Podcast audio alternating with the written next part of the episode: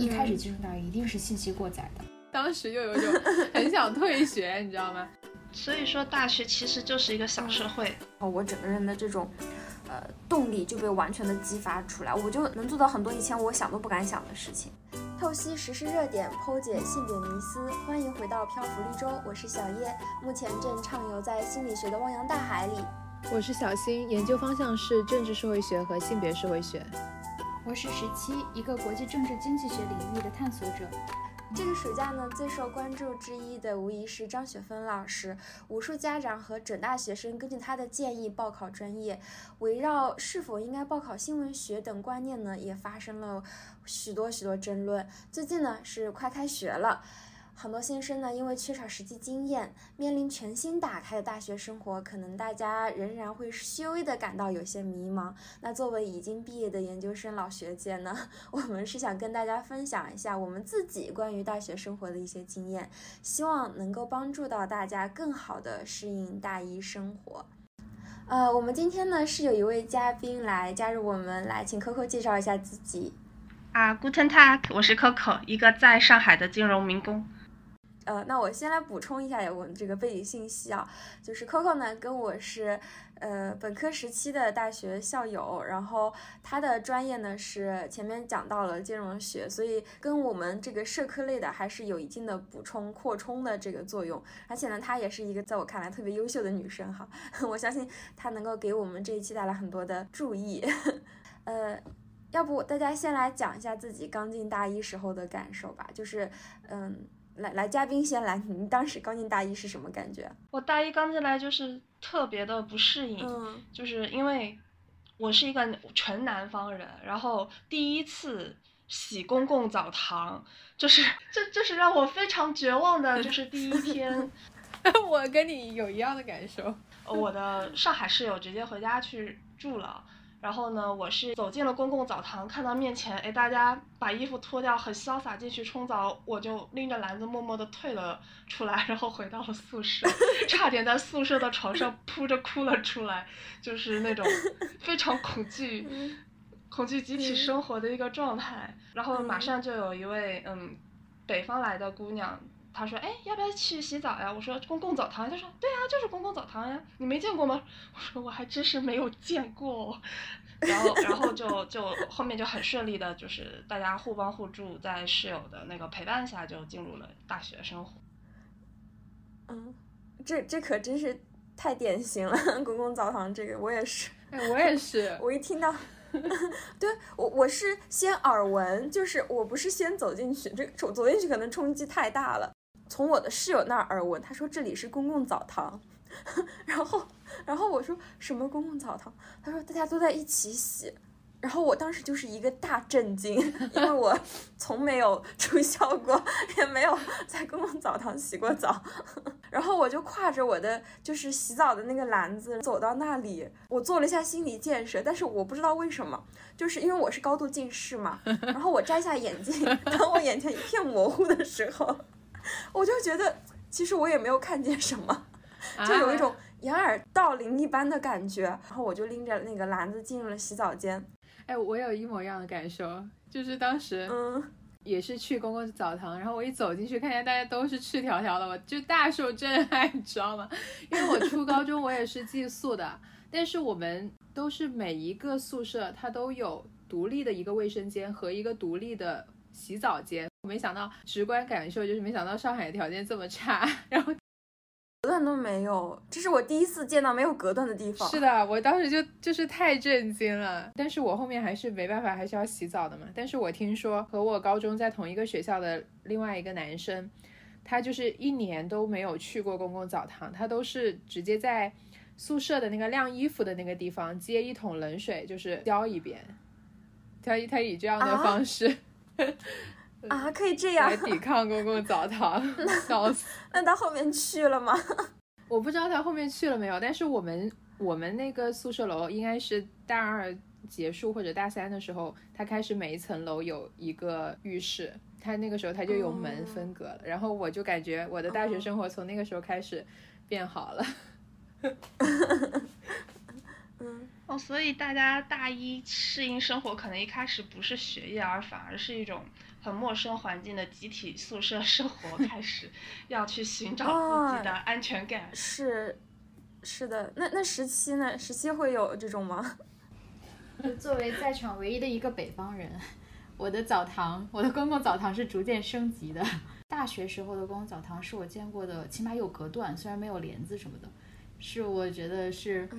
最有个人 隐私空间的一个澡堂了。所以当时我没有什么这方面的顾虑。当然室友也是有南方的嘛，他会很震惊的说：“哦，居然是没有自己 个人的这种澡堂，宿舍里面居然也没有这种独立卫浴。”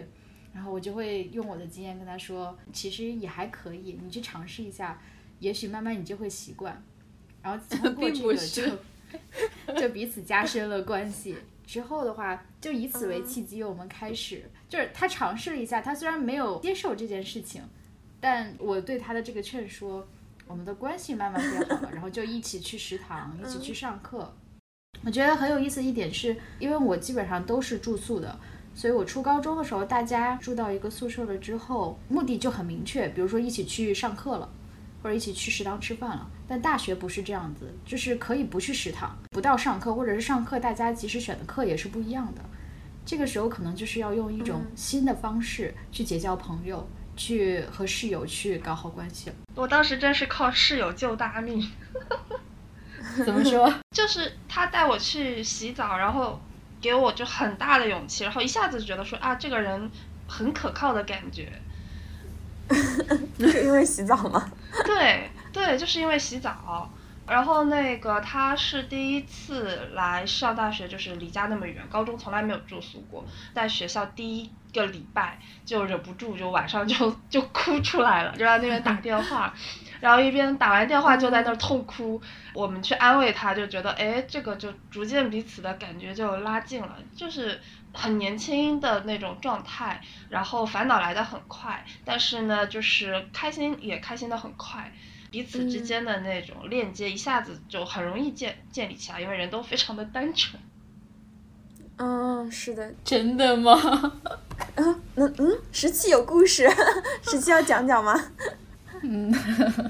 也 没有了，我就是我的大学室友，我当时就不觉得很单纯哎。嗯，为什么你不觉得他们很单纯？其实他们已经设定好了目标。比如说有一个，他可能就是为了将来出国留学，所以他刚进宿舍没有几天之后，然后他就每天晚上背着包，然后去可能有一些社团呀，或者他要去考一些证啊之类的。嗯，对他基本就是他会很很主动的去打探信息，很热心的，看似要加入一些集体活动，但是他没有加入。然后要说一起去，比如说去食堂吃饭啊，或者是什么的，他可能觉得我们不够有价值，所以他会去找学姐学长去吃。这么这么赤裸裸的，这么 这么有向上管理的精神吗？这这是一个十八九岁的状态吗？我真是有点晃到了。嗯，可能他就是目标非常明确。嗯嗯。是是，其实其实目标设定在我们的这个大学生活的刚开端也是非常重要的，真的是很重要的。但我觉得他有点过于，就是他其实之后也转变了很多次。他一开始的目标，他最后也不是按照那条路走的。只不过他当时那个状态让我觉得这个人有些功利性，在当时的我看来，一个就是比较只有单纯的学校象牙塔生活的我看来，觉得这种功利性拥有这么强功利性的人是。是要远离的，对，但是听上去会可怕。有一个室友，他非常的热心，他会告诉我啊，我看到了一份，就是经常不是学校里有选课指南，我看到了这些课都特很好，我们一起选这些课去上吧。呃，过几天的话，可能有什么学校的百团大战，我们一起去参加吧。呃，过几天这个地方要发一些什么东西，我们一起去领吧。有一个这样的室友在，所以我很自然而然的，就是因为他。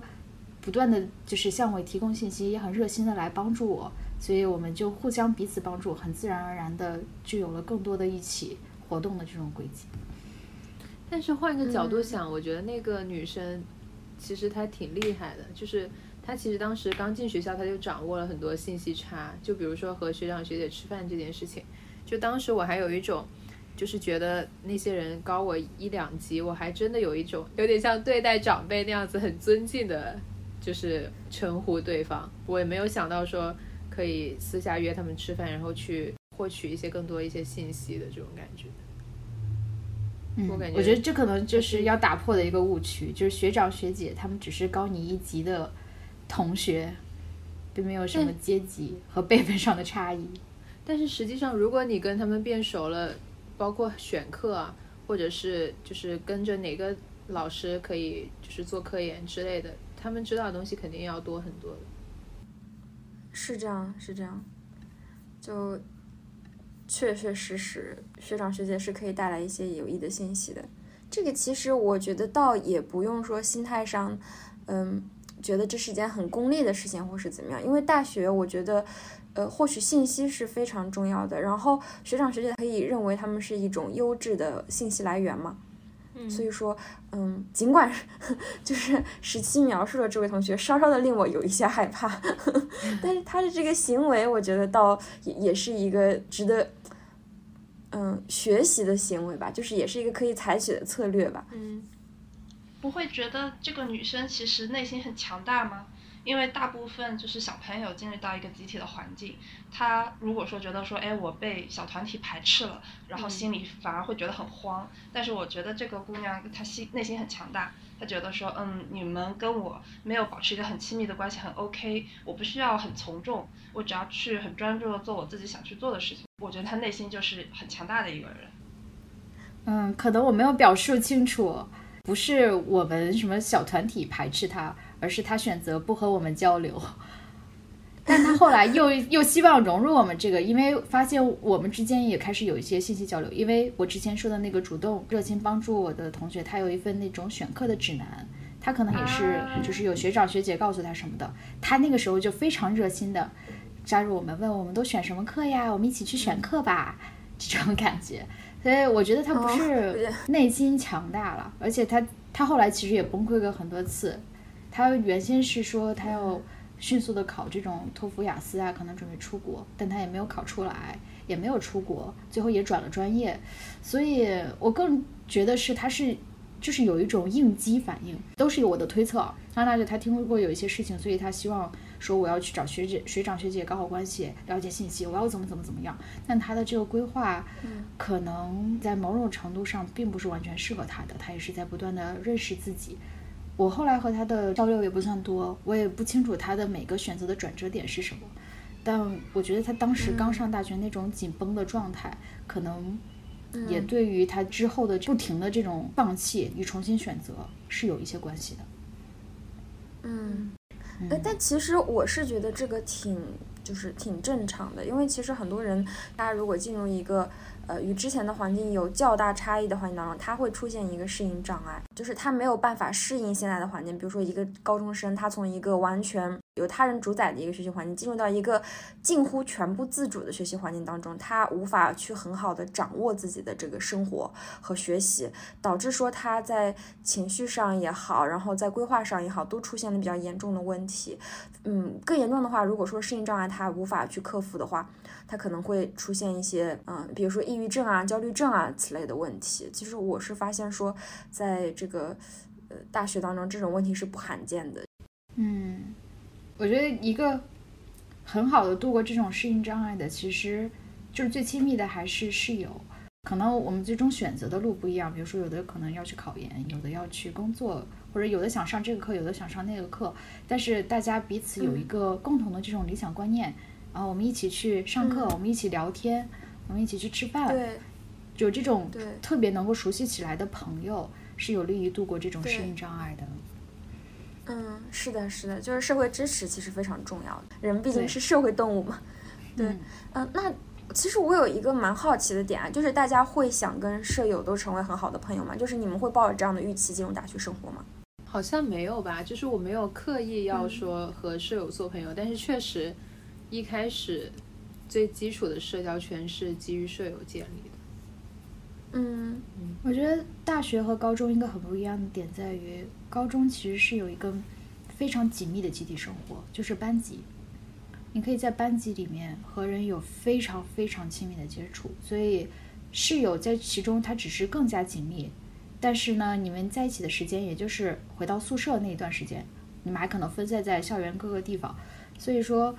他和同班同学的差距并不是很大。但大学的话，上了课就走了，那两个小时不够，不足以构建出一个亲密关系，所以很多人最先选择的还是就是这种生活场景完全一致、共同生活的时间更久的室友，然后成为朋友。我觉得这不是一个主动的选择或者是一个期望，而是一个被动的一个接受。嗯，不过确实就是舍友的行事风格。其实对对你的大学生活一开始一个基调是挺重要的，就是我当时，呃，三个舍友，其中一个成了，就是一直都是很好的朋友，然后另外两个舍友，他们两个风格就完全不同。有一个舍友就是他每天早上他会睡到九点多十点多，然后有的时候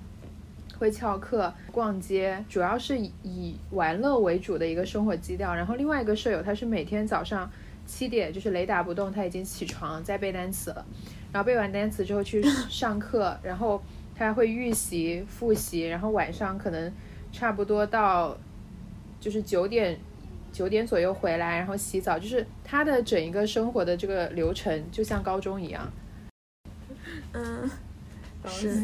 对，就是怎么去选择你想要交的朋友也很重要。我觉得这其实是基于自己的生活方式，包括你想要达到的目标和你自己的兴趣。嗯，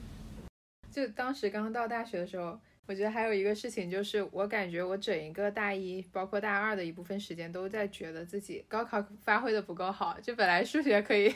再多几分，那我就可能是换一个学校读同一个专业。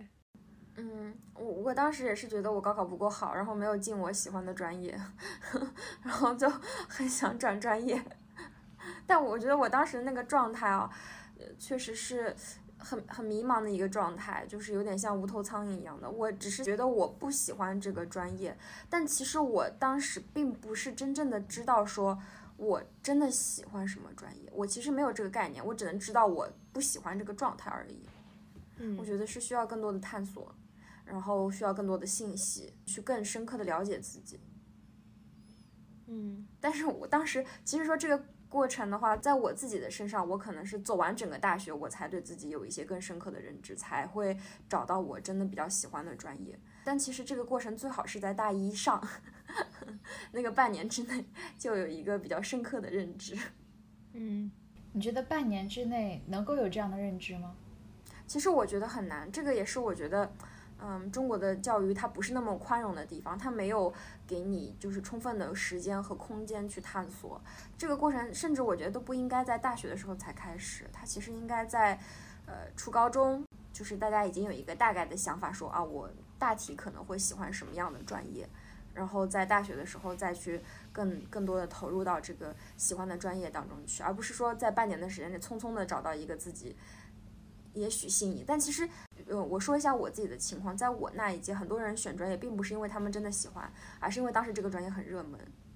嗯，而且我觉得转专业其实不能太盲目，因为我自己是作为班委，其实我可以接触到班上大部分同学，有转出去的，也有转回来的，就转进来。然后我发现一个有趣的一点就是，转专业的同学到了一个新的专业，他其实没有那么喜欢他的新的专业。对，就是是。就是他如果是大一、大二直接转，他可能对于自己的这个预期和新的专业的预期，还有就是认知，可能是存在一定的错位的。是。所以，嗯，所以其实很盲目的去选专业、转专业，我我觉得这个可能怎么说呢？就是大一本身这一整年的学习时间都很宝贵，然后去。沉默掉这部分的青春，去换一个新的专业，从头再来，这个值不值得？其实还是要要仔细斟酌的。对，这是我的点。对，是的，其实。嗯，我是觉得说每一个专业它都有自己好和不好的面相，这个好跟不好不是说呃社会价值上的好跟不好，而是说对于个人来讲，他可能觉得有些地方对他个人是好的，有些地方是他个人觉得难以接受的，是这个样子。所以最好是在转到一个专业之前，对这个专业有呃更深刻的一个了解，就是你发现自己既有喜欢这个专业的地方，然后你不喜欢的地方你也能够接受。能够承受，在这种情况下，你再转到这个新的专业去，可能会好很多。不然的话，我觉得其实只是从一个坑跳到另外一个坑而已，它没有什么实质性的改变。嗯，我觉得就是转专业其实是一个多方面考量的因素，单纯的内驱我觉得是不足够的。我一向认为，就是如果以你把一个兴趣变成了职业，这里的话就是专业的话，对于这件事情的兴趣就会慢慢的消减。就我觉得，不管是一个什么样的环境，都不可能是完美的。是你无论在里面做什么都非常快乐的，一定是会有很多消磨的部分。所以这个时候去选择做完全不同的另外一件事情的话，就不能够单纯的说哦，因为我觉得我喜欢这个专业，或者我做这件事情很快乐。因为这份快乐不是持续的，可能就是要有很多现实的因素，包括将来的就业啊。你是否能够在这方面有天赋啊？去考虑进来，而且，呃，我觉得对，还有一个很重要点就是，我见识见过的，就是转专业最后比较快乐，也取得一定成功的专业都是理转文。可能因为文转理也比较难转，理转文的话很大的改变，你不用再去学物理化学，而是学一些就是社科人文知识的话，这是两种完全不同的体系。所以我觉得，除非是这么大的这种专业转变是值得去转变的，中文啊、社科呀、经济啊这种小的转专业的方向，可能它带来的差别并不是很大，他们总体的体验也不是很大。如果实在是说想要掌握另外一门技能，或者对某个方向有兴趣的话，可以考虑二专，或者是硕士的时候去读。如果不是特别大的这种理转文的转变的话，只在这个同一个，比如说文科领域去转专业的话，转专业的成本是非常大的。哎，其实我真的有不同意见，就是可能不同的类型的听众，他对于这个点都会有不同的意见或者不同的选择的倾向。就是我感觉，就即便是比较近的一些人文社科，它的整一个问题意识和它整一个受训练的。这样一个程度都是不一样的。就是我当时不是社科试验班，其实我当时是可以选社会学或者国际政治的，是因为有很多前置的因素，就导致我在选专业的时候选了国政。但是实际上，如果我当时有时间真的去读书单的话，其实我会很快就会发现，我其实是更能够读进去社会学的书的。就我可以用课余时间读这些书，但是如果我读国政的一些书，其实我后面就会发现，我会觉得他们会很枯燥。我感觉在早期选专业的时候，如果你一直按着一个思维惯性的走，你可能就会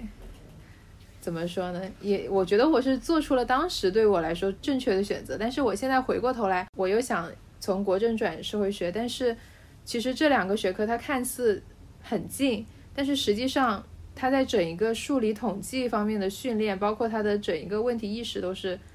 相差很远的。就是如果你只是想毕业去。找个工作那可能是没有太大区别，但是如果你想更钻深一点，我觉得区别还是很大的。就是更不要说只想去做文学，人文和社科根本就是两块。所以说，小新这里提供的经验就是，转专业之前还是要对两个专业都有比较深刻的认知，然后才好去做这个决策，而不是说单独的凭借某一项条件，比如说外面看来很风光这样的条件去选择转专业。嗯。就是要多方考虑，不能够很冲动的单凭兴趣或者是某一个小点。嗯嗯嗯，确实确实。所以大家进入大学的话，一开始对自己的这个专业的了解是怎么展开的？因为我这边是经管类嘛，所以很多的大一的是一些专业基础课，然后。内容就是也不会很深，但是老师是非常愿意给我们推荐领域里面的就是书单，就是问一个老师，哎，市场营销方向他会大量的书单，然后货币学上面还有大量的书单。而且包括那个时候最前沿、最火的，像是那个行为经济学，就是拿了诺诺奖的，就是老师会推荐很多的书单，然后大家会根据关键词可以自己去呃选择性的了解，说哎我更偏好于哪个小方向，但是呢整体又会对于专业会有个大大概的了解。哎，Coco 当时那些老师给你开的书单，你会比如说你是当时是选择了一个子领域来读，还是怎么样？嗯，我好像是选了一个子领域去读，会读一些有点那种小说类型的，比方像那个《激荡三十年》。但是当时我们大部分的课都是一些通识课，比方说高等数学、概率论，然后编程，就等等，就是类似于这种课程。但实际上真的进入到专业课，可能是要到大二了。但是大一他会给你有一个导入，就是你学专业，你至少有一个很基础的，类似数学啊、物理啊这些就是基石，然后一些工具帮助你去更好的满足自己模型需求的一些知识。就不会是那种特别的金融，可能还是在一些打基础的环环节。然后老师的那个书单，就是有些老师是很愿意在课上分享的，因为会有同学举手问。然后呢，有些就是可能课下觉得说，哎，我对这个嗯学科感兴趣，比方说像审计啊或者会计啊，其实没有很很大的限制。大家其实有时候会去问老师，然后老师对于眼前一片迷茫的小朋友也非常的有分享欲，就是了。所以，所以其实大家一下子就会获得很大的信息量。我觉得可能迷茫的点在于信息量过多导致的。确实。嗯，我觉得这可能是因为经济学或者是金融学它已经很确定了，就是它是一个逐渐深入的过程。我大一的时候因为是社会科学实验班，相当于是一个大类，接下来再继续选专业，所以学的要更加泛一点。法律呀、社科呀、然后哲学、政治、经济都会涉及一点，所以在一个很泛的过程中，逐渐就是，比如说我我学社会学原理，我会觉得很有意思；我学法理学基础，我当时其实觉得也蛮有蛮有意思，但是不如社会学原理那么有意思，我就会知道我可能更偏向于理论方面的，而不是说这种具体的法条法律。哎，那十七，你当时大一的时候，你有去？阅读书单吗？或者是你像你刚刚所说的，就是这么多的专业领域，就是其实我们知道国内除了这种试验班之外，它还有类似于 PPE 这种，也是综合多个学科的这种专业。我想知道你大一的时候，你有去跟着老师的书单读吗？还是说你自己有没有比较偏重的一个专业方向？我感觉大一的时候，那个时候真的是很迷茫，因为首先不太清楚它的这个标准是什么。像高中的话，写作文就像写作文，我们都知道，呃，第一段该写什么，第二段该写什么，是一个很八股的形式。但是大学论文我没有学过，所以最开始我是不会写大学论文的。然后老师上课我去听了，好好做笔记了，一切和高中完全一样。但是好像也不考试了，交一篇读书笔记，我的读书笔记好像也不是老师想要的。老师开的所有书单我其实是读不完的，因为差不多是有十三节课。呃，包括了各种通识课，每一节课的书单有厚有薄，但是包含了五到八本。嗯，然后虽然一周只有一节课，但一共有十三节课，我不可能就十三 乘以五这么多的书全部都读下来。我去问过老师，我说这些书都读不完怎么办？老师说你就先把前三本看掉，如果前三本你也读不完的话，你就只读一本，第一本。一般老师推荐的书单中，第一本的话就是这个学科最最最基础的内容。举社会学原理的一个例子，是当时看看社会学原理，它其实是相当于是教科书嘛。我发现其中有很多那种例子，就是他们做的那种实验，很有兴趣。我拿着书去问老师，我说老师，我对这些实验很有兴趣，然后这些理论的话我也很有兴趣，就是用理论去解释他们为什么这么做。然后说如果这样子的话，你就应该去把。就是第几周和第几周的哪几本书可以再细读一下，所以我当时的这个书的选择和对于某个方面的延伸，完全是凭靠老师的，因为我完全不知道该怎么去选择书单，以我当时的能力也不会泛读，也不知道哪里该精读，就是和高中一样的囫囵的读，嗯，所以当时完全凭靠老师。就因为我跟十七一样，我也是。社科试验班的嘛，然后我感觉就是我当时有点摆烂，属于说哪一门课的老师要求比较严，就是可能他会上课去抽稍微抽查一下，或者说提一下互动问题的那种，我可能就会读的认真点，就否则其他的话我就会我可能就会不读。然后我现在想想这个事情，我觉得挺挺后悔的，但是它确实有很客观存在的课业压力有点过大，我觉得。嗯，就是中国的这种社科教育，不是那么是合适的地方。哎，我打断一下哦，我还蛮好奇的，因为就是大家知道大学的课程可能就是某一个课它一周只上一次，然后呢课后老师除了就是小组的那种 pre，其实比较少布置作业。那么大家会去定期去做复习吗？就像高中一样，保持一个预习或者复习的状态，会会这样子？我不会。我只保持了半个学期，之后会复习的课就是有期中考试和期末考试的课了。啊，我也是。对我也是，我也是，都是考前突击。我我感觉我是没有什么时间去定期的预习和复习，可能我也是我那个时候比较贪玩吧，我必须要承认一下。所以就是，其实很多人的状态就会说，保持了一个有点放飞了，上完课然后书就扔一边了，可能上课还认真听一听，然后下课就。就就放飞自我的状态，就周末的话会对整一周的，就是一些比较重要的课去做一个回顾吗？其实我觉得时间排的太满了，就是如果是十几门课的话，相当于你一周你至少有三天半以上，你都是被课排满的一个状态，就从早到晚可能会有四门课，然后除此之外你还有社团活动，你比如说你加入两个社团，然后他可能会某一个下午开例会，就是你这样子过完一个星期之后。周末虽然有两天，但是你不太可能说把它全用在复习课程上面。我我感觉是对。我觉得我后来养成的一个习惯，是在大二的下半学期才开始养成的这个习惯。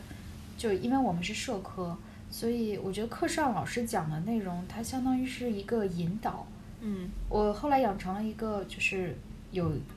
所谓的把书从厚读薄。就一本书，我看完之后会写一个很短的读书笔记，告诉我有哪些内容、哪些观点，我觉得可以引入到哪个方面。我自己做了一个大的那种逻辑框架，比如说我说这种国际治理这么一个方面，然后有哪些书，它的哪几章提到了这个点，其中的主要的论点是什么，就慢慢的越积越多。但是这是我在大二下的时候我才意识到的事情，因为上课的内容复习的很少。一方面是，如果考核的方式主要是论文的话，其实上课的东西学的不是很多。我觉得更多的是教你一套怎么样去分析或者是看待问题的方法，或者说有一些这些基础理论，你知道一下就可以了，表示你是一个专业的人。所以后来更多的是在文献和就是这种文本阅读上面去做这种回顾与整理，课上的内容反而很少。哎，你刚刚说的这种方法，你一直到现在都有保持吗？是的，哇，嗯，羡慕，这个好好哎，好厉害呀！嗯，对啊，好厉害，我我现在都没有这种习惯，我要学习一下，又学又给我学到了。就是因为我觉得一个好的习惯真的会受益终身哎，我觉得这个虽然我已经毕业了，但我觉得我可以学习一下。对，是的，是的。那你现在写作不是很方便？就是你的库应该已经很大了。对，但其实很多是用不上的。就是你实际建立起来这个库，你总会对这个库不满意的。很多时候你想放上去，就跟我们积累了好词好句，想往作文里面填一样，很多时候是不合时宜的。所以不断的去，我觉得更多的是一种内化。嗯，就是库其实只是一个库，你其实放不进去的。你要融会贯通库里面的知识，然后到时候内化写出来。就像我现在写论文，很少去查库的，因为查了之后发现都不太合适。嗯，我想问一下，你这库是放在哪里啊？是有一个文档，还是一个什么读书笔记之类的软件呢？我最开始用的是 OneNote，后来换成苹果电脑之后用的是 Notion。嗯。我推荐就是用 PC 端的所有的用户用 OneNote，我觉得比 Notion 好用多了。啊，真的？那我，感觉我也要去换一下。哦 那就是有一些大家高中其实有可能会用到的一些好的习惯，其实到大学里面不是不应该丢掉的，其实是可以换一种方式去沿用的。哎，而且其实这种习惯它就是，其实我有看到很多博士生做资格考，他也是这样的。就是他有，比如说两百篇参考文献，他也是每一篇读完之后，他记一个一到三页的一个文献笔记，然后到时候资格考的时候用，然后包括写博士论文的时候用。我觉得这是一种很规范的记学术笔记的方法。嗯，哎，那我要再在在这里再推荐一个软件，就是 Zotero。就是我也有一些就是做笔记的习惯嘛，很多论文我是根据比较细分的小方向把它们放在一个文件夹里，所以它又是可以说你在看文献的时候自己再去摘笔记的，所以你看完之后你就自然而然的你这个笔记就留在那里了，所以它还是一个比较好的一个归纳软件。你是把这个笔记直接放走条流这里，还是你会把它另外另外拿出来另外整理？我自己啊。是不想 把它拿出来另外整理的，但嗯，这这个习惯其实不太好。其实最好是，如果说你发现，比如说你读了一个小领域的文章，可能比如说举个例子吧，七八十篇这样子，那你最好其实是做一个一个综合汇总的东西。嗯嗯，我觉得就是有听众觉得这样的方法很好去尝试的话，大一的新生很重要一点，我觉得是就是不要羞于把这些。就是自己整理好的东西，不管是给学姐学长、给朋友，还是给导师，让他们去评价一下。嗯，因为我深刻感受到一点，就是因为我大一完全什么都不会，我交的第一份作业，甚至都是高中的那种，就是老师让我们写一篇关于某个主题的一个小论文，我都是一个点一个点用那种 bullet point 的，现在想起来很可笑。老师当时会觉得你这是什么意思？因为当时还不会学嘛，所以。我觉得大学就是最开始肯定就是先做自己的库之前，肯定要学一下论文怎么写。嗯，它的主要的就是你相当于你的考核标准是什么？考核标准如果出论文，你就去学一下论文怎么写；如果是考试，你就去看一下怎么复习，怎么去考试。这个是第一位的。然后接下来，如果是你是论文的话，可以把自己的一些心得什么的让老师去整理，这是一个打基础的很好的机会。就是老师的一些观念会给你塑造一个很好的框架。如果你将来就是在这种专业的框架里面的话，你就不会长歪，或者是有一些乱七八糟、天马行空的想法。呃，不是说想法吧，就是可能就完全偏题的一些内容。所以最开始把这些东西让别人去。就是评估一下，评鉴一下，对，评鉴一下，我觉得很重要。对，是，其实我是觉得要在反馈当中建立自己的认知，因为我们其实刚到大学的时候，对自己的认知也是不清晰的，该如何去做也是不清晰的，所以是要在这种过程当中不断的去建立一个比较好的习惯。对，我想说，就是像我们刚刚讨论的这种文献笔记怎么做，然后以及包括学术论文怎么写这些东西，其实是没有课会教给你的。我感觉啊，对，是他可能就是老师上课的时候，他稍微提了一嘴，但是他不会说系统的告诉你说这个步骤，你首先要怎么读书，然后你要记录这本书里的什么东西，比如研究方法呀，然后他怎么展开论证这些，就是他没有人会细致的告诉你，就是其实这些东西我都是后面我自己去读一些专门教你学术写作的那种工具书之后我才学会的。嗯。我感觉这一点是，就除了老师给你开书单之外，你自己要能给自己开书单，我觉得这个也是很重要的一种能力。嗯，但其实我觉得大一倒是不用特别担心这个，因为大一大家其实都还没定，甚至都不一定选择了社科。是的，而且内容多到你学不完。嗯。对对，我觉得大一更多的是一个就是定向的时期，就把它当做一个你去找到你更想以后持续投入的一个领域，然后去适应这个大学生活，这可能是大一更重要的一个任务，这种感觉。对的，我觉得大一其实是一个筛选的过程，就是一开始进入大一一定是信息过载的，有太多你不知道的东西了，太多新奇的生活。这个时候你只要去尝试这件事情，你自然而然就会有偏好。一旦有了偏好，你就会愿意多做这件事情。慢慢慢慢的，你会发现你做了越来越多的这样事情，就形成一个脉络了。确实，我觉得就是不断的去尝试，不要害怕说啊这么多我学不完，或者是这么多书，只要去读了，然后你自己就会去做选择的。嗯，是。你们有感受到这种内心的偏好或者冲动带领你们去做不同的选择的这样一个过程吗？嗯，比方说有啊，就像我刚才说的，比如说比起法理学的那些法条，我更喜欢社会学的原理这种理论基础。嗯嗯嗯，是。当时的话更喜欢哲学和文学一点，所以一些比较就是国际方面的大的这种空间的，我就不是那么感兴趣。嗯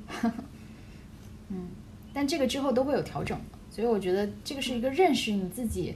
的偏好的一个机会。还有说到学习这块，我觉得可能大学老师可能不太管你，但是交到好的朋友然后去促进自己的学习和生活，我觉得非常重要。因为大家很多时候选到的课，可能就不一定完全跟室友是一致了。他可能或者有那种呃小组作业要去做些 pre，那么你会遇到靠谱的小伙伴，也会遇到不靠谱的小伙伴。那么在这种过程中，其实是可以去结交一些有比较好的学习习惯的，或者说是有一些特长的朋友。我是认识过跨专业好几个，比方说计算机上面有特长，或者英语特别棒，或者是就是很愿意去表达，然后包括像做小组作业非常积极的一些小伙伴。这样子的话，我是交到了一些学习上的朋友，就可能很好哎，很好哎，就可能不会直接把你的一个圈子就局限在你宿舍的这一片小小的天地里面，因为环境对人的影响还是蛮大的。等到本科毕业的时候，你会发现，就是成绩好的一那个宿舍，大部分人成绩都很好。玩游戏的那个宿舍，大部分人都玩游戏。然后找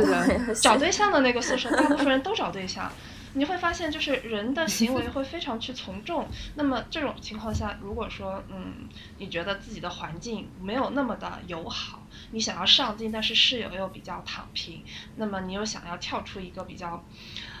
摆烂的氛围的话，那就要去一个更好的环境去接触更好的人，就不是说很功利的说，我一定要去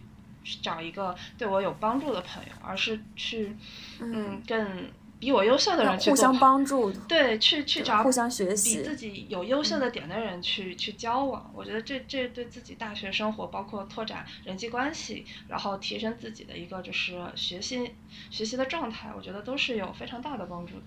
嗯。嗯，嗯，是的，哎，这个还真的是，我觉得人要主动的去塑造自己的社交圈，当然不是说要制造什么，呃，回音室啦或者信息茧房之类的，但是确实是要对自己的社交圈有意识进行筛选，而不是，呃，就是让环境塑造你，而是你要主动的在适应环境的基础上去塑造环境。嗯，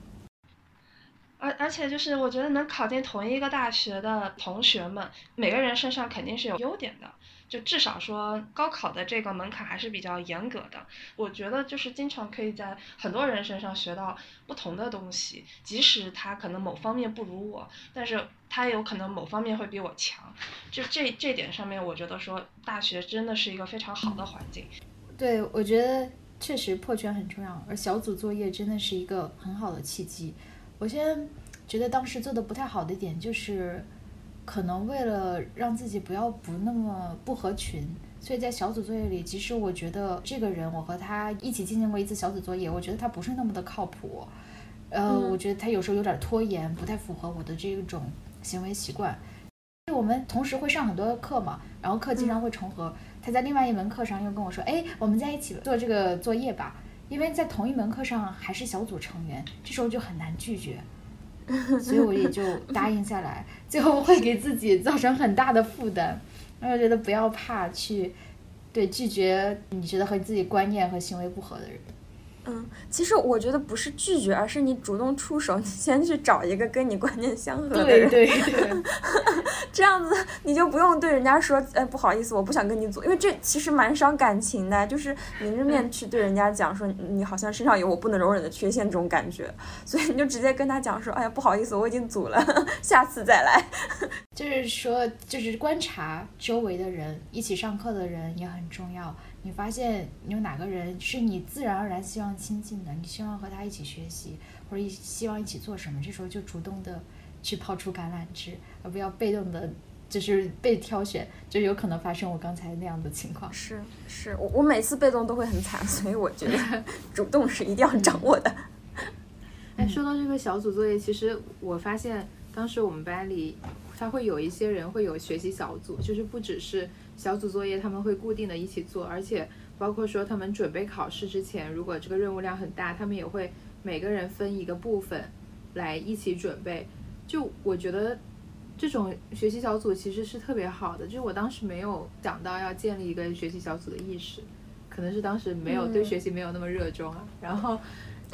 但是我是类似于比如说几年之后，其这个学习小组的其中一个成员。跟我说，哎，那个某某某老师的那门课，他其实是有上一年的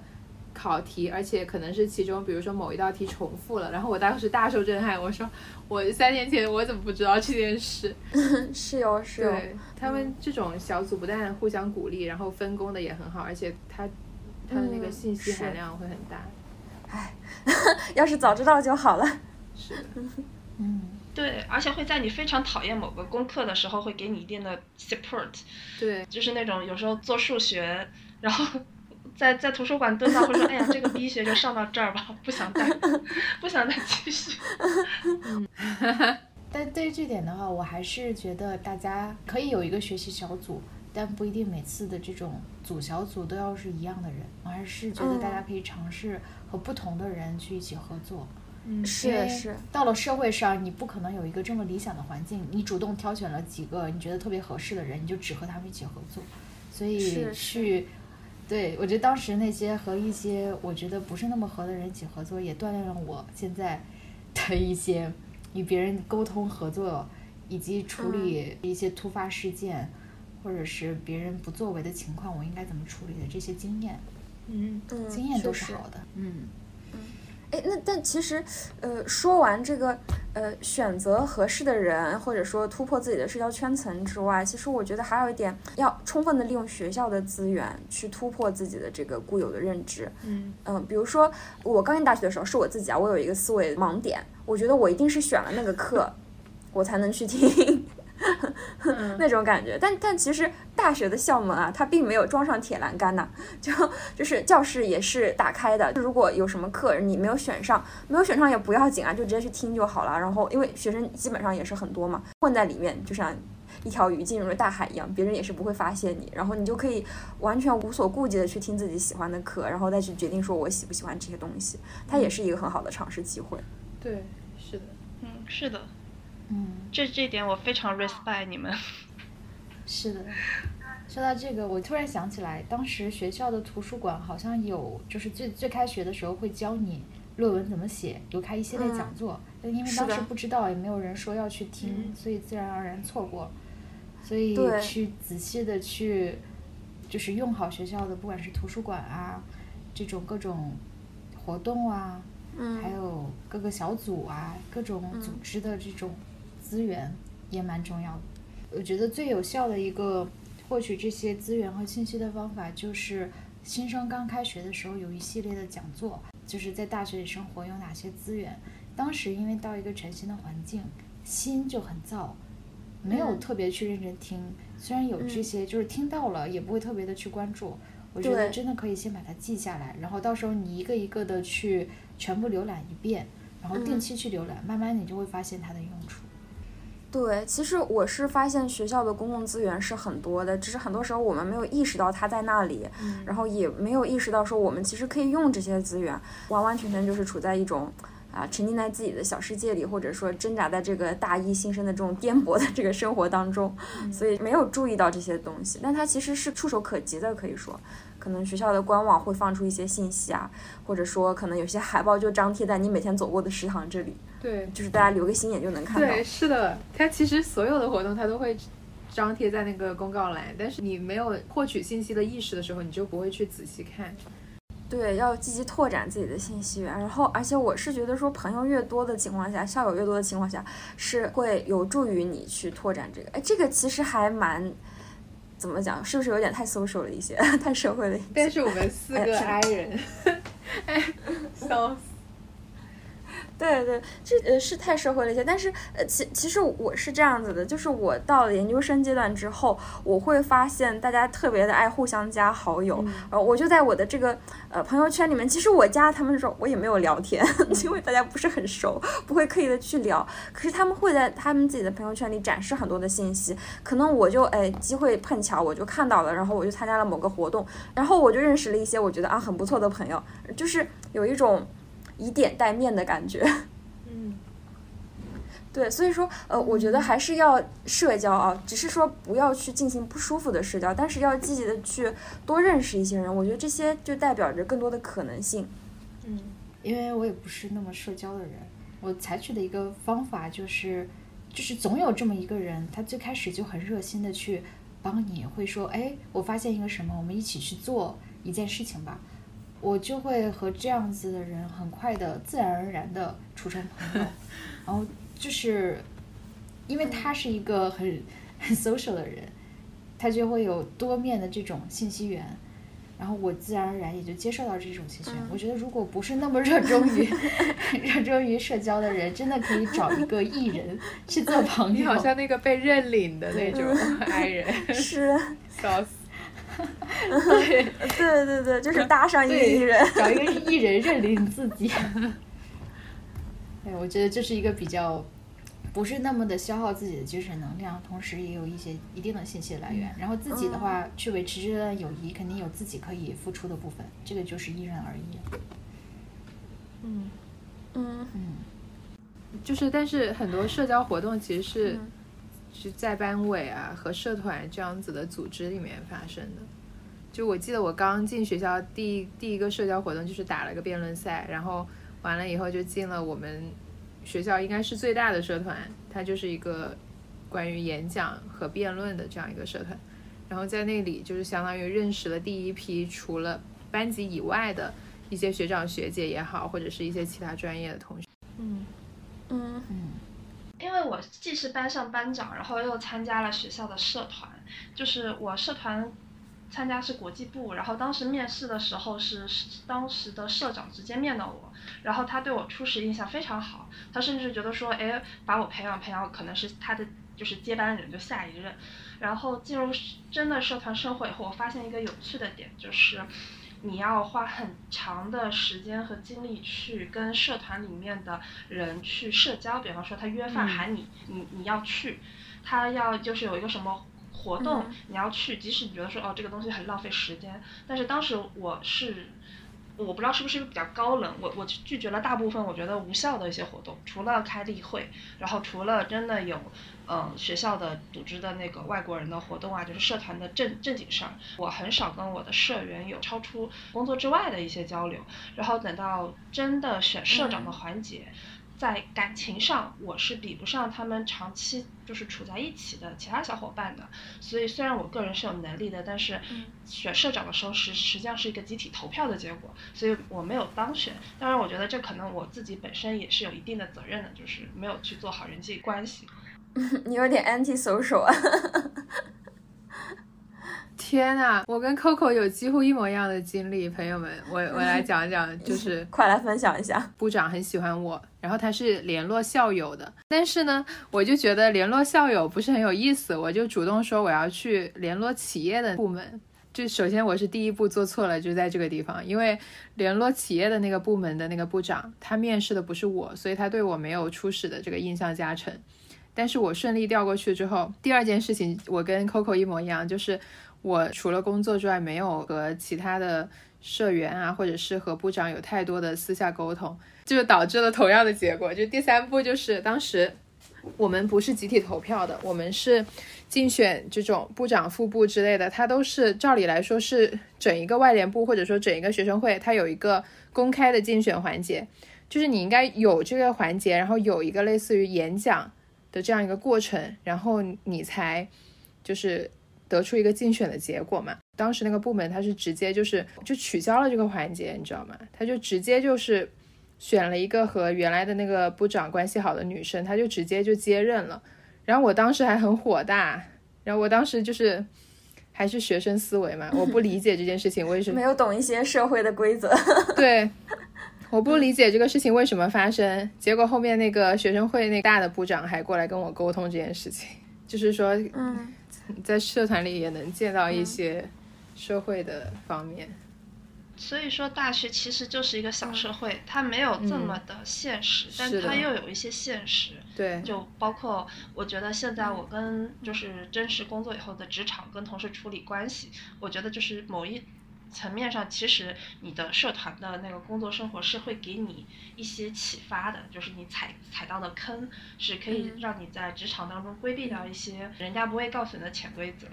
你不能闷头只做事情，你要学会汇报，你要学会去展示自己。然后你做了的事情，不是说要夸大，但是你要告诉别人说你做了什么，你要把你的贡献或者你的成果告诉别人说，嗯，这是你完成的。我觉得这这是。这个失败的经验给我的一个嗯比较好的，我我我不觉得它是一个很差的东西。我来从另外一个侧面就是 反馈一下我的社团生活，我其实是也有加入学生会，然后我是在学术部，然后是办一些讲座这样子。那其实我是比较积极的参与到了就是大家的这种聚餐啊什么当中去，但我可以 我可以说我比较不务正业啊，但但我是觉得说。他其实对我没有特别多的注意，因为我不是说我要选部长的那种人，没有什么野心啊。但我没有说我在这个过程当中，我觉得我交到了我认为很有价值的朋友。这里的价值不是说它体现在我身上的价值，它能给我什么帮助，而是说我很欣赏这个人类这这种价值。就是我我没有在这种活动当中，在这种聚餐当中交到这样的朋友。哎，所以说我觉得不一定的，真的不一定的。就是觉得大部分其实是酒肉朋友，而不是真的。对，就是酒肉朋友，可以这么说。但是如果你们是学术部的话，本来应该围绕某一些学术话题，应该会有比较深入的交流。我以为不一定，不会不会。我们学术部主要是负责办一些学术类的活动，比如说学术讲座之类的这种。那确实是有邀请到一些很有价值的主讲人，然后我也可能蹭到了一些讲座这样的，因为我是内部成员嘛，我要办这个东西，所以我必然是在场的，是那种感觉。但你要说我要在我在这个过程中我结识到了很多很好的朋友啊，这种其实没有。我觉得如果说想结识一些志同道合的朋友的话，那还是去参加一些兴趣类的活动，嗯，这种可能会更有助于你去交到一些你会继续保持联络的朋友。对，哎，我觉得我跟 Coco 从刚刚类似的经历里学到的东西不太一样的，就是我到现在我都还是不太能够经常去一些聚餐活动，但是。我会像刚刚小叶讲的那种，我会更倾向于加入一种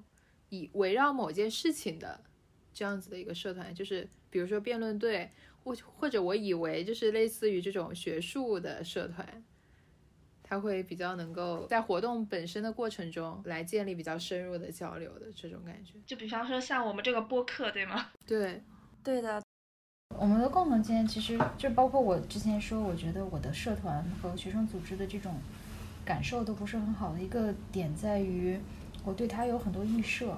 而且有很多理想的想象。就比如说小新刚才说的学术部就应该有很多就是互相交流学术，然后我发现社团或者学生组织更多的是一种组织关系，就在这里面人际是比其他都要重要的。所以我也是不是很喜欢这样的人际，而且我当时很不满意点在于，我觉得自己在打工。它不同于给 公司打工的是，在公司打工我起码有钱，但在这种社团里面打工，我什么也没有。我觉得我没有学到我应该学到的东西。与此同时呢，就是在公司里面，它是有一套组织架构的，你的上级就是你的上级，还有比你更高的职称，他拿着比你更多的钱，还有比你更多的经验，所以他来指导你。但是在社团或者学生组织里面，我不并不觉得就是有可能是我们是同级，只不过他比我先进去了。所以呢，他现在的就是职位比我高，他要对我很理所应当的去指手画脚，或者是去安排什么工作的时候，我会心里有点不平衡。所以我觉得，如果要加入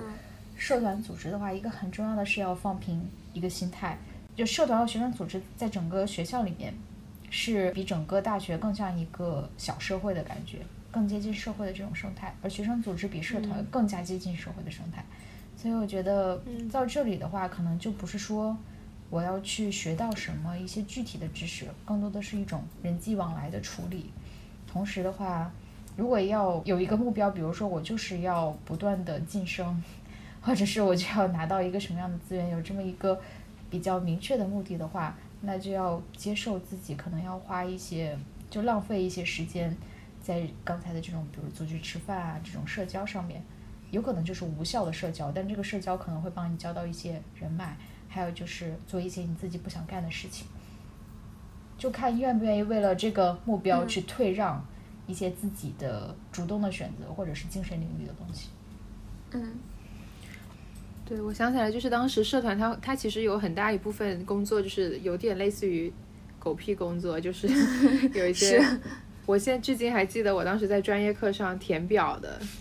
这个事情就是类似于我们也是办一个讲座，然后要你要比如说有很多人报名，然后你要给他弄成一个那种签到表，诸如此类的事情。但是当时课又很多，就然后那个社长那边又要的很急，就是你很多时候你就被迫在专业课上做这样一些事情。对，而且取舍他就逼你。嗯嗯，对，对，而且不能加入太多社团。我大一时候加入了太多社团，导致一个是精力上顾不过来，另外一个是你就不能跟某一个社团里面的人建立很深入的关系。就是是其实到时候到最后，你可能在哪个社团发展的都比较一般。是的，是支持。是的。而其实其实我是觉得说。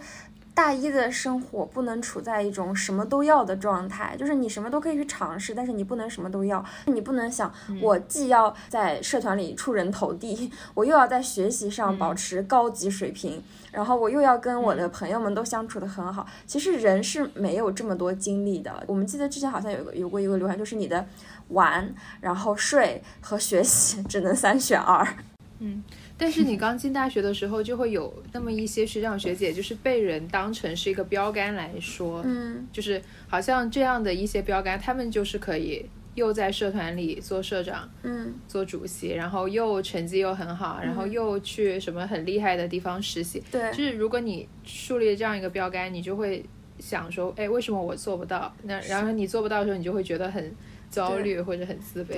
啊，这个时候我觉得大家最重要的一点就是建立对自己的认知，就是你要知道别人可以做到，但是我们并不是别人啊。首先第一点，你有这个精力吗？有的人可能有啊，或者说我们在座的各位可能有人是有的，但是我要很诚实的说，我觉得我从小到大都是一个非常精力不济的人，我就觉得我是做不到这样子的。我可以熬夜，但是熬完之后我好好累，我记忆力都在衰退，就是那种感觉。我觉得反而是有一种。没有办法首尾相顾的感觉，所以就是要有取舍。对于我来说，最重要的是要认识到什么东西对我是最重要的，然后我可能要把最多的精力放在这个地方。我觉得我在大一的时候就是有一种既要又要的一种状态当中。对，我也是。从失败中，我也发现了我这个人不能 multitasking，我只能做一件事情，或者最多做两件事情。是的，是再多我就不行了。对，我觉得就是选择把自己的主要注意力投射在哪个方面，也是需要去慢慢的选择的。我当时采取的一个方式是 随波逐流，或者是自然而然，是多去尝试。我我尝试了特别多的事情，包括社团啊、学生组织啊，然后去学习，然后去和就是各种各样的人去询问，反正尝试了尝试了非常多的事情，参加了很多活动，慢慢慢慢的就会发现。有些事情是自己一点点都不想去做的，然后有些事情是，就是这些事情明明对我没有任何好处，但我就是愿意去做，我愿意去熬夜去做这件事情，那自然而然的可能就会选择。但与此同时产生了一个想法，就是可能高中的时候啊，我们所做的东西非常有限，每天只需要学习和复习，有一种自己掌控全部、能够把握一切的错觉。到了大学之后就不能够这样了，就像我们刚才说的，要把精力去集中在某几个点。那当时有一种负罪感，或者是觉得自己我是不是能力不如以前了？为什么就是我做了这件事情，我没有办法做那件事情了呢？或者是我这个总会有一些错误，比如说过了 DDL，我有一个东西还没有交，但我发现我就是没有提前两三天和他说，我可能是很晚很晚，我发现我做不完了，我跟他说我今天做不完了。这种，哎，当时给了我很大的挫败感，因为我觉得我的能力好像退步了，我不再能够掌控自己了。嗯，嗯，那后来我逐渐意识到，是精力只能够在几个点，而且大学是一个非常广泛的空间，我不可能那么去广泛的去掌握所有事情。我发现其实贯穿我们这一期的主题就是探索嘛，大家在各个方面，在人际方面，然后在社团活动方面，然后在学习方面不停的去探索。但是探索之后就意味着要认同，就是我们要选择适合我们的东西，要要选择我们想要的这个东西，然后认清楚什么东西对我们来说才是真正重要的。根据之后不这种不断建立的认知去调整我们在大学生活上的方向。嗯哼，嗯，那怎么去调整呢？因为我当时虽然是自然而然的去做的，嗯，但总会怀疑自己，我做的到底对不对啊？这个虽然我很喜欢，但它其实没有什么用啊。我是不是还是，比如说当时我想，我应该去在社团里面，应该去参加那些饭局，而不是去做一个我完全感兴趣的一个文学编辑。嗯嗯。其实我我是觉得社团体验很取决于跟你同时在那个社团的人，就是你能不能交到志同道合的朋友。我也是有这种所谓无用的社团经历嘛，它既不能为我的履历添上一点光彩，然后也跟我的专业其实没有什么关系。就是我有一阵我是在剧社里，然后排戏之类的，但我真的觉得很有趣，我就是愿意每天。我可能从早忙到晚，然后八八九点钟从图书馆回来，然后我还愿意去拍戏，还愿意去呃付出我的时间去去做这些事情，然后我每天都觉得很快乐。它不是成为了我的精神负担，而是成为了一种，嗯，我感觉是一种休闲方式了，甚至是它使我的精神彻底能够放松下来。我也是排剧的时候很快乐啊，我这个完全理解你，是对，有点那种校外志愿者的即视感，虽然它可能不一定完全校外。我觉得这种这种跟自己专业完全不搭嘎，又不是很抱目的的去做事情，我觉得。确实是可以收获到出乎意料的情绪价值。对，因为它是完全内在驱动的，不是吗？它不是外驱的。我们人的动力，它其实有在内和在外。在外，比如说，呃，我讲实习之前不是也讲到说，选专业的时候，它其实不是完全考虑自己的兴趣所在，它也有很多现实的考量，不是吗？所以它就是综合内外的一个因素。但如果说我们讲到自己兴趣的一个活动的时候，它其实是纯内在的，所以我们享受到的快乐也是纯内在，它不需要太多外界的动力去敦促我们。说你去呃赶快去做啊之类的，我们从内在的快乐当中就已经享受到了这种经历，然后我们就可以很自动的去做这些事情。嗯嗯嗯，哎，那在做事的时候是由内驱还是外驱主导？我们这里是不是出现了一些分歧啊？是不是？就是大家更注重哪一个？我自己说句实话，我可能更注重个人热爱，我每天在选择一些很冷门的东西。然后每天为我冷门东西而吃苦，小新应该是非常知道我的一些经历了，就是吃了大亏，但是依然在吃亏的路上。就吃的这些亏，你觉得值得吗？可能我的想法是说，我觉得社会的外在评判对我是重要的，但是没有那么重要。就是我是想，当我回过头去想我这一生的时候，我是没有太多后悔的。就是在那个时刻，我会想，我没有听从我的内心。嗯，我去可能做了一些很符合社会评判的事情，就比如说，可能在某些节点，我更好的是去工作，然后去赚钱，然后去安家立业，这这样的一个一一个情况。但是我没有这样做。但我现在回想起来，我的人生，我并不会觉得有多大的懊悔。嗯，我觉得这是两种不一样的后悔。就你选择遵从自己的内心，你可能就是不会为当时没有选择自己的道路而觉得庆幸，但是有可能。外界的批判会带给你痛苦，包括你会经历很多的挫折，就像你刚刚说的吃的大亏，这些同样会带给你痛苦的经历。如果你选择了遵循这种社会评判，那么你可能一直后悔的就是我当时为什么没有听从自己的内心？我当时要选择了这个，要是是我真正热爱的就好了。所以我觉得这两种其实都是后悔，关键是看选择哪一种自己能够更加的过得去承受。对对是。哎，这里是不是应该是有分歧吧？那我问一下 Coco，你来说一下。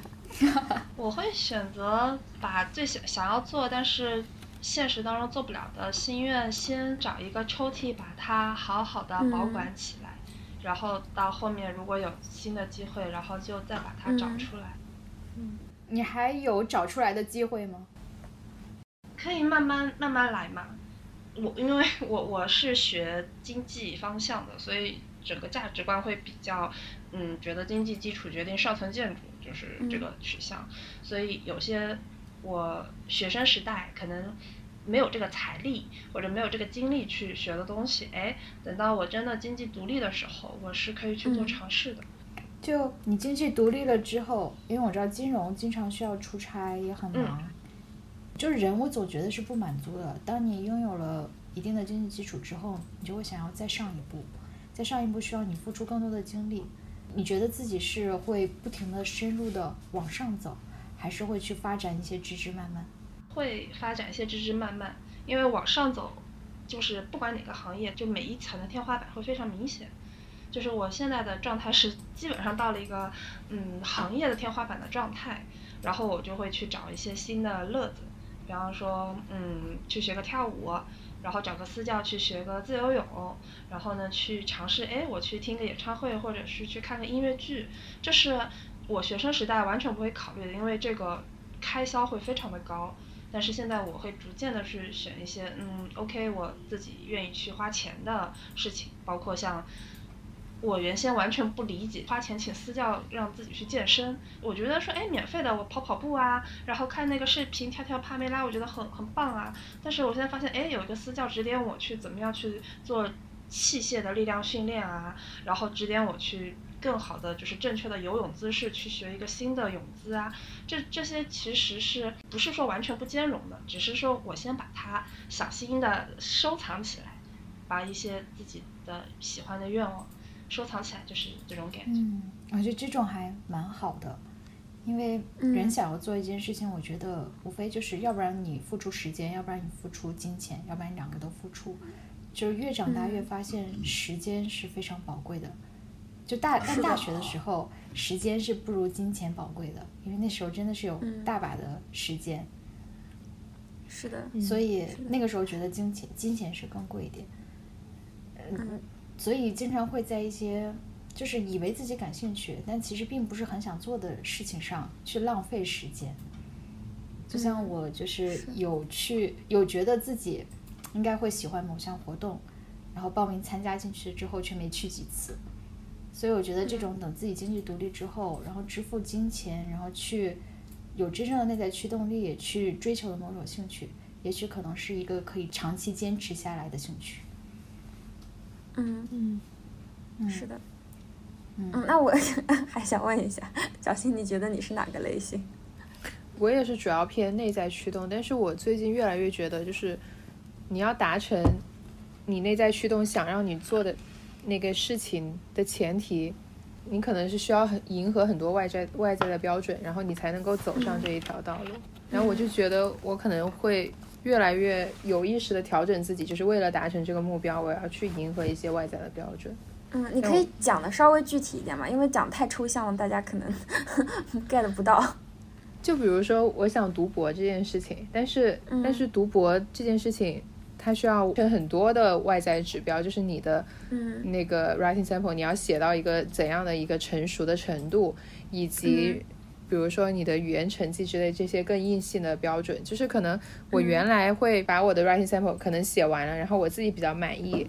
然后我可能就会觉得 OK。然后但是但是现在我会更多去做对比，就看其他人写到什么程度，然后以及我会有意识的去寻找一些外界的反馈，然后来反复修改。这个东西就是我以前好像就是做自己喜欢的事情，就是完全是在我的世界里做我的事情这种感觉。但是现在我会希望引进一些外界的评判的目光，来帮我看这个事情。嗯，就帮你调整一下，就让你自己能够更准确的评估你自己的位置在哪里。对。嗯。嗯，那最后就是 十七呢？十七觉得内在和外在哪个是更重要的？我感觉我会把它分得特别清，就是我我大部分的选择，我感觉还是外在在做主要因素。我不会因为说我特别喜欢什么，或者是我对某个特别有感情，我就去做某件事情。更多的还是多方分析它的利弊啊，它的缺陷啊什么之类的去做的。嗯。但我一定会，比如说我每天留出两三个小时，一定是做。外人看来无意义，但是我喜欢的东西。嗯，如果没有这个调和的话，我会觉得整个人就异常的功利，会无法继续走下去，会陷入自我批判，是，会想办法把自己的这种热爱和它联系起来。就像当初我选专业的时候，这个专业其实不是我自己选的，也不是我那么喜欢的，但它其中有我喜欢的东西，像我喜欢历史，我喜欢理论，喜欢哲学，这些专业里面包括，但不全部都是。我就把我特别喜欢的这一部分和它联系起来，因为其实学科都是交叉的，然后两个交叉下来的话，就是一个细分领域，就是一个这种嗯底下的这种细分的专业，就可以在这条路上面继续走。哎，以及我觉得十七好像很在意功利的这件事情，就是你能不能讲一下你你你定义的功利是怎样的？我定义的功利可能就是完全没有情感，只凭利益。或者目的去做某件事情，就我可以接受去为了目的或利益做某些事情，但是其中如果一点点情感都不付出的话，我觉得这个人就异常的可怕。嗯嗯，或者是去伪装自己有某种情感，去达到某种就是自己的目标，或者为达目的不择手段，去突破道德、突破底线，这种功利的人，我觉得很可怕。这听上去都有一点 吓人。其实我我是觉得说，很多时候并不是说我们只能选择其中的之一，有时候可能就是说，嗯，叫做一个比较俗的话，叫做脚踏实地仰望星空嘛。就是可能有很多东西是我们在外界限制下不能拥有的，但是不代表说我们完全不能去做。可能我们要一方面我们要吃饭，然后要要谋生，要要在这个社会上立足；另一方面，我们也可以说利用自己有的一些空隙。去发展自己所真正喜欢的那些事情，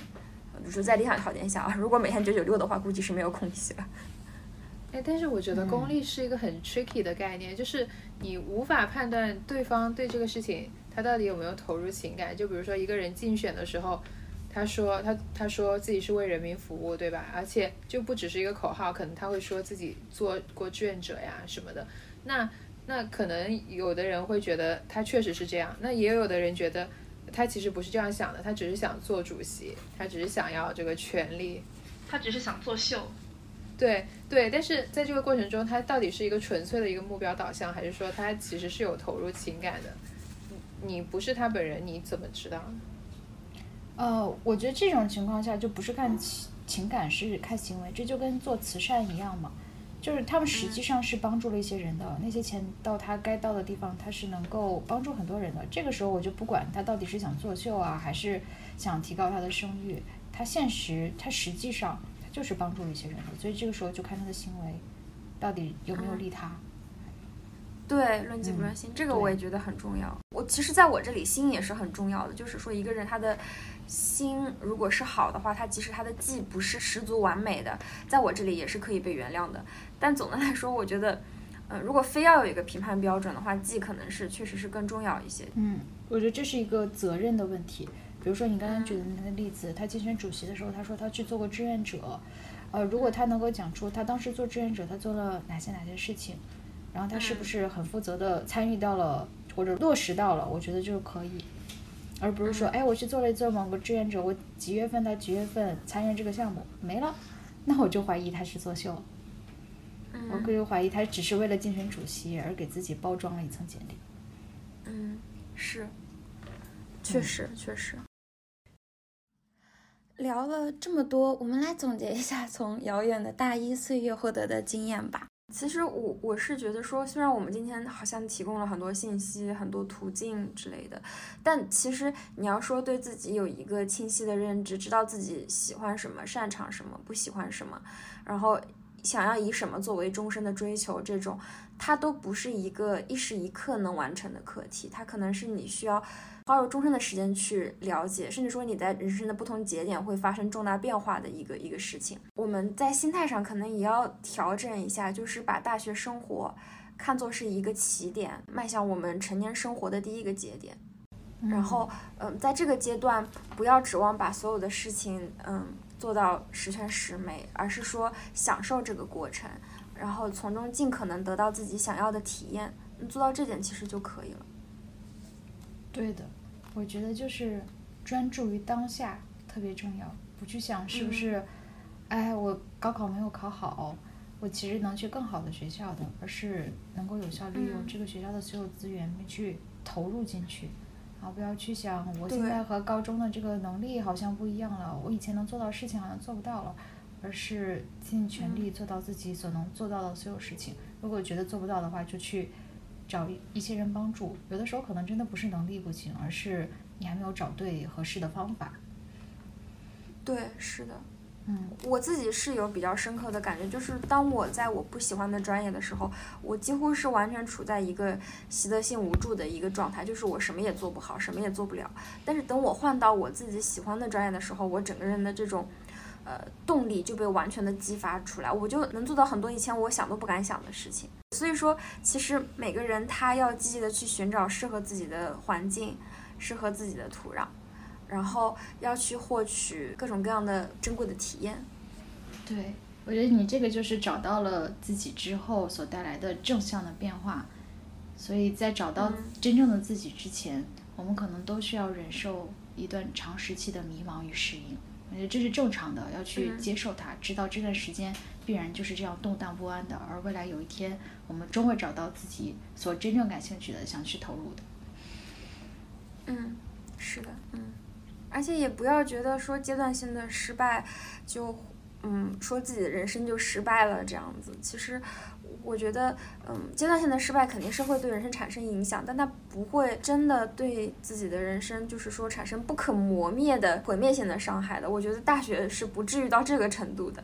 所以说，如果说感觉自己很沮丧的话，可以试着多去找朋友聊一聊，然后找老师去问一问，甚至说觉得自己无法处理这些情绪的时候，不要害怕去找一心理医生，去找专业人士的这个帮助。真的，如果自己无法处理的情况下，我觉得其实十八九岁是一个的确是成年人了，但是又是一个很稚嫩的一个状态，所以不要惧于去寻求帮助。嗯，而且我觉得要对自己宽容一点，不要不要那么怕死。就是嗯，一些些心态的转变，我自己身上会比较明显，因为就是从小学一直到高中，我一直是觉得说，嗯，我在同龄人当中非常优秀，但是真的进入大学以后，会发现说，哎，同样是一门课，那个人比我花了那么更少的时间，为什么他学的反而比我好？